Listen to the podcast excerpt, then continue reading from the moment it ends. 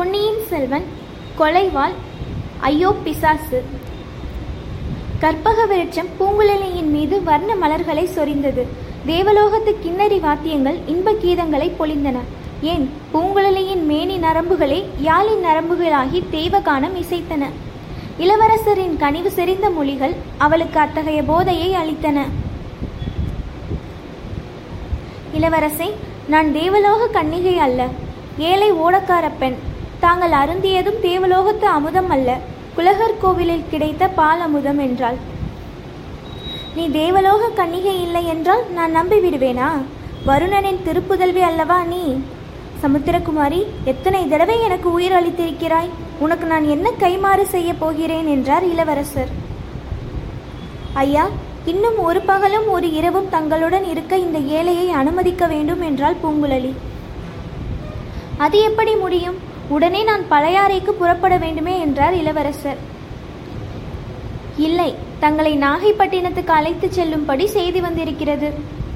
யாரிடமிருந்து? இளைய பிராட்டியிடமிருந்துதான். அது யார் அங்கே?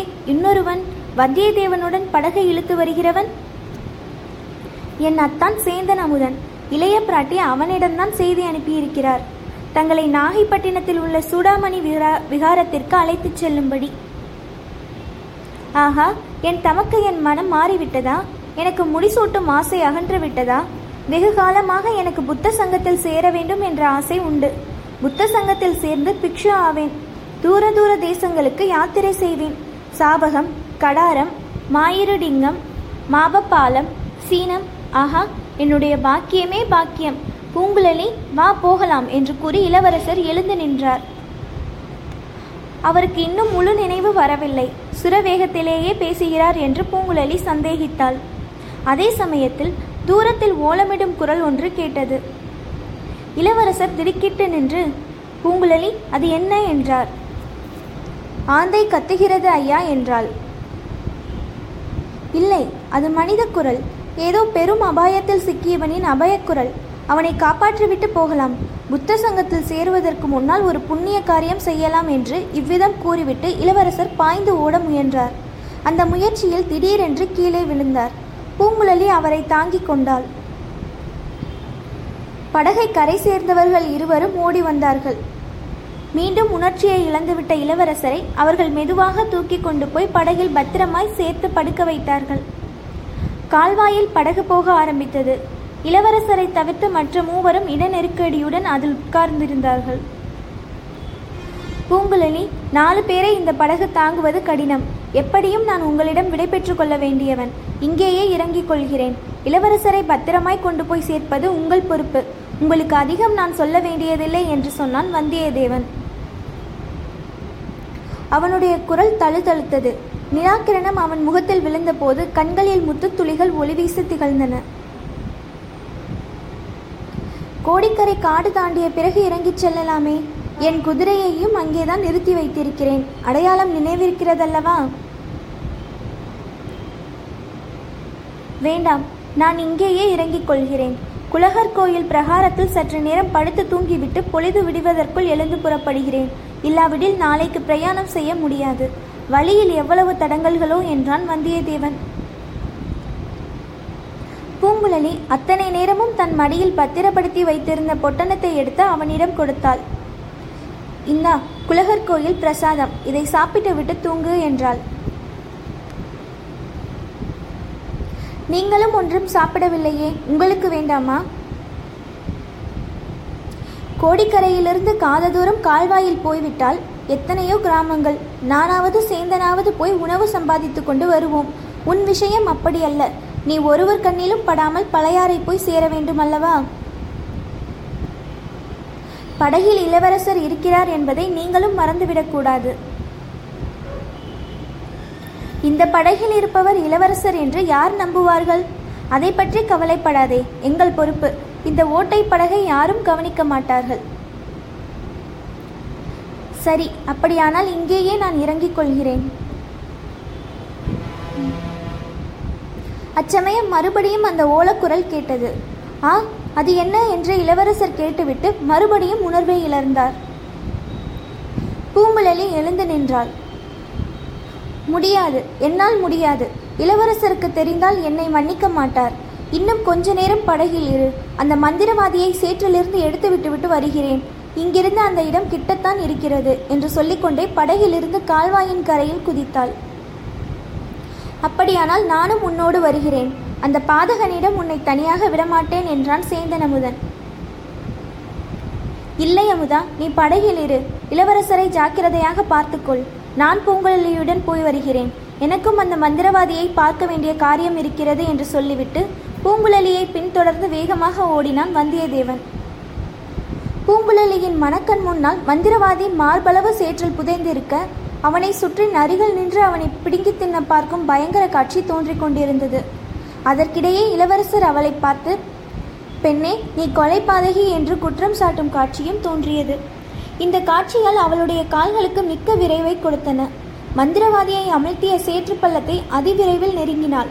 அங்கே மந்திரவாதியை காணாமல் பெரும் ஏமாற்றம் அடைந்தாள். பின்தொடர்ந்து வந்த வந்தியத்தேவன் அவள் பக்கம் நெருங்கியதும் அவள் தயங்கி நிற்பதன் காரணத்தை கேட்டு தெரிந்து கொண்டான். வேறு ஒரு சேற்று பள்ளமாய் இருக்கலாம். கோடிக்கரையில் எத்தனையோ பள்ளங்கள் உண்டல்லவா, நீ மறந்து போயிருப்பாய் என்றான். புதரில் ஒரு முனை கட்டியிருந்த சேந்தன் அமுதனின் மேல் துண்டை பூங்குழலி சுட்டி காட்டினாள். பாவம், அவளால் பேச முடியவில்லை. சேற்றில் அமிழ்ந்திருப்பான் என்று நினைக்கிறாயா? இல்லை இல்லை, ரவிதாசனை அப்படியெல்லாம் கொன்றுவிட முடியுமா? அவனுக்கு 100 உயிர் ஆயிற்றே, தப்பி போயிருப்பான் என்று சொல்லிக்கொண்டே வந்தியத்தேவன் புதரில் கட்டப்பட்டிருந்த துண்டை அவிழ்த்து எடுத்துக்கொண்டான். பூங்குழலிக்கு ஆறுதலாக அவ்விதம் சொன்னானே தவிர, அவன் மனத்திற்குள் ரவிதாசன் மாண்டுதான் போயிருப்பான், அவனுக்கு இந்த கோர மரணம் வேண்டியதுதான் என்ற எண்ணமும் தோன்றியது. இருவரும் அங்கே மேலும் நிற்பதில் பயனில்லை என்பதை ஒருங்கே உணர்ந்தார்கள். மீண்டும் கால்வாயை நோக்கி நடந்தார்கள். கால்வாயின் கரைகளை அங்கே இருபுறமும் மரங்கள் மறைத்து கொண்டிருந்தன. ஒரு மரக்கிளையை பிடித்து கொண்டு இரு உருவங்கள் எட்டி பார்த்தது தெரிந்தது. அவற்றில் ஒன்று ஆண் உருவம், இன்னொன்று பெண் உருவம். அதோ என்று பூங்குழலி சுட்டி காட்டினாள். ஆமாம், அவர்கள் யார் என்று தெரிகிறதா? மந்திரவாதி ஒருவன், இன்னொருத்தி என் அண்ணன் மனைவி எனக்கு முன்னால் வந்து மந்திரவாதியை விடுவித்திருக்கிறாள். நல்லதாய் போயிற்று. நல்லது ஒன்றுமில்லை. கால்வாயில் படகு வருவதை அவர்கள் உற்று பார்க்கிறார்களே. அச்சமயம் 2 உருவங்களில் ஒன்று திரும்பி இவர்கள் வரும் திசையை பார்த்தது. உடனே 2 உருவங்களும் புதர்களுக்கு அடியில் மறைந்து விட்டன. ஐயோ, அவர்கள் நம்மையும் பார்த்து விட்டார்கள். பேசாமல் என்னுடன் வா, நான் ஒரு யுக்தி செய்கிறேன். நான் என்ன சொன்னாலும் ஆச்சரியப்படாதே, என்னை ஒட்டியே பேசு என்றான் வந்தியத்தேவன். இருவரும் மேற்கூறிய உருவங்கள் நின்ற இடத்துக்கு சமீபமாக போனார்கள். அந்த இடத்தை கடந்து சிறிது அப்பால் சென்று கால்வாயின் ஓரமாக உட்கார்ந்து கொண்டார்கள். பின்னால் புதரில் மறைந்திருந்தவர்களுக்கு தங்கள் பேச்சு நன்றாய் கேட்கும் என்று வந்தியத்தேவன் நிச்சயப்படுத்தி கொண்டான். பூங்குழலி, இதோ பார், ஏன் கவலைப்படுகிறாய்? மந்திரவாதி செத்து ஒளிந்து போனான், போனதே சேமம் என்றான் வந்தியத்தேவன். ஐயோ, என்ன பயங்கரமான சாவு என்றாள் பூங்குழலி. கொலை செய்தது செய்துவிட்டு இது என்ன பரிதாபம்? ஐயோ, நானா கொலை செய்தேன்? பின்னே அவன் சேற்றில் விழச் செய்தது யார்? நீதானே. திடீரென்று அப்புறம் உனக்கு பச்சாதாபம் வந்துவிட்டது. தப்புவிக்கலாம் என்று வந்தாய், அதற்குள் அவனை சேறு விளங்கிவிட்டது. தப்புவிக்கத்தான் வந்தாயோ அல்லது செத்து போய் விட்டானா என்று பார்ப்பதற்கு தான் வந்தாயோ? யார் கண்டது? உன்னை யார் என்னை தொடர்ந்து வர சொன்னது? வந்ததினால்தானே நீ செய்த கொலையை பற்றி தெரிந்து கொள்ள முடிந்தது. அடி கொலை பாதகி! நானா கொலைபாதகி? ஆம், நீ கொலைபாதகிதான். நான் மட்டும் யோக்கியன் என்று சொல்கிறேனா? அதுவும் இல்லை. நான் இளவரசரை கடலில் முழுக அடித்து கொன்றேன். நீ மந்திரவாதியை சேற்றில் அமுக்கி கொன்றாய். அதற்கும் இதற்கும் சரியாக போய்விட்டது. நான் செய்த கொலையை பற்றி நீ வெளியில் சொல்லாமல் இருந்தால், நீ செய்த கொலையை பற்றி நானும் யாரிடத்திலும் சொல்லவில்லை. இளவரசரை கொன்றவன் நீதானா? சற்றுமுன் அவரை பார்க்கவே இல்லை என்று சொன்னாயே. வேண்டுமென்று தான் அப்படி சொன்னேன். இனிமேல் உன்னிடம் அப்படி சொல்ல வேண்டிய அவசியமில்லை. நான் கூறியதை ஒப்புக்கொள்வாயா மாட்டாயா? மாட்டேன் என்று மறுத்தால் உடனே நந்தினி தேவியிடம் போய் நீ மந்திரவாதியை சேற்றில் அமுக்கி கொன்றதை கூறுவேன். நான் செய்த கொலைக்கு சாட்சியம் இல்லை, உன் கொலைக்கு சாட்சியம் உண்டு. நந்தினி என்ன செய்து விடுவாள்? வேறொன்றும் செய்ய மாட்டாள். உன்னை பூமியில் கழுத்து வரையில் புதைத்து யானையின் காலினால் இடறும்படி செய்வாள். ஐயோ, என்ன பயங்கரம்! வேண்டாம் என்றால் நான் கூறுகிறபடி செய்வதாக ஒப்புக்கொள். என்ன செய்ய வேண்டும்? அதோ உன் அத்தான் கொண்டு வருகிறானே, அந்த படகில் ஏறிக்கொள். 2 பேரும் நேரே இலங்கைக்கு போய்விட வேண்டும். அங்கே போய் உன் இளவரசரை நினைத்து அழுது கொண்டிரு. எதற்காக நான் இலங்கை போக வேண்டும்? இங்கேயே இருந்தால் உனக்கு என்ன? நீ போய் பழுவேட்டரையரிடம் என்னை சொல்லிவிட்டால் அவருக்கு என்ன இருந்தாலும் இளவரசர் பேரில் அபிமானம் உண்டு. என்னை பழிவாங்க பார்ப்பார். எனக்கு இந்த உலகில் இன்னும் கொஞ்சம் வேலை இருக்கிறது. அட பாவி, இளவரசரை நீ ஏன் கொன்றாய்? அதையாவது சொல்லிவிடு. சொன்னால் என்ன? நன்றாக சொல்லுகிறேன். இளவரசரும் அவருடைய தமக்கையும் சேர்ந்து ஆதித்த கரிகாலரின் ராஜ்யத்தை பறிப்பதற்கு சதி செய்தார்கள். ஆதித்த கரிகாலர் என்னுடைய எஜமானர், அவருடைய விரோதி என்னுடைய விரோதி. அதனால் தான் இளவரசரை கொன்றேன். தெரிந்ததா? இந்த மகாபாவத்துக்கு நீ தண்டனை அனுபவிப்பாய். அதை பற்றி நீ கவலைப்படாதே. நான் சொன்னபடி நீ செய்ய போகிறாயா இல்லையா? செய்யாவிட்டால் வேறு வழி என்ன? அதோ படகு வருகிறது, போய் ஏறிக்கொள்கிறேன். இதோ பார், நன்றாய் கேட்டுக்கொள். படகில் ஏறியதும் நேரே கடலை நோக்கி செல்ல வேண்டும். கோடிக்கரை பக்கம் திரும்பினாயோ உன் கதி அதோ கதிதான். இங்கேயே இருந்து நான் உங்கள் படகை பார்த்து கொண்டிருப்பேன். படகு கடலை அடைந்த பிறகுதான் இங்கிருந்து நகருவேன். சரி சரி, இங்கேயே இரு. உன்னை 100 நரிகள் பிடுங்கி தின்னட்டும். வந்தியத்தேவன் செய்த சமிக்ஞையை பார்த்துவிட்டு பூங்குழலி அங்கிருந்து விரைந்து போய் படகில் ஏறிக்கொண்டாள். படகு மேலே சென்றது.